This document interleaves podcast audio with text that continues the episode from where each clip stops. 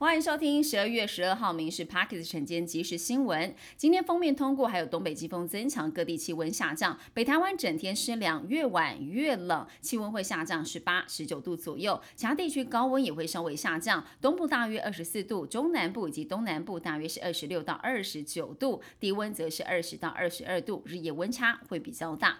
美国联准会将在本周公布最新的利率政策，最新的通膨数据也将出炉。两项重要数据考验投资人对明年降息的乐观情绪。美股四大指数收红，道琼中场大涨了一百五十七点，标普涨了十八点，纳斯达克净扬了二十八点，倍半则是大涨了一百二十八点。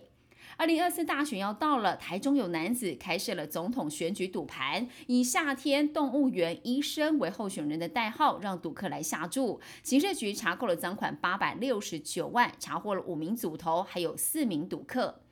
最低工资法草案上周进行了政党协商之后，因为四大条件关键条文没有达成共识，立法院在今天要来进行表决。劳动部长许明春指出，最低工资法讨论多年，希望朝野可以共同努力，完成这一部法案的最后一里路。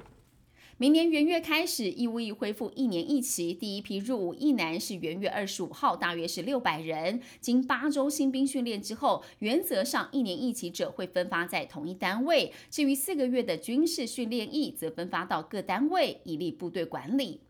今年十月，小犬台风来袭，重创了云林、台南等地瓜主要产区，产量变少，价格一路飙升，创下十年新高。台东六十六号红心地瓜每公斤批发价从十五元左右翻倍上涨，另一种黄心地瓜十月过后也一度涨破了三十元，专卖烤地瓜的业者大叹快吃不消了。这几年年中相对阔绰的海运业，意外成为了求职新宠。长荣海运透露，近两年应征在校实习生，还有见习船副或管轮的人数，成长了百分之十五。除了疫情期间海运业的高薪诱因，更重要的是近年船上工作环境大幅的改善，拜科技进步所赐，船员们可以透过卫星通讯跟亲友来保持联络，不用一出海就失联，所以很多年轻人愿意试试看。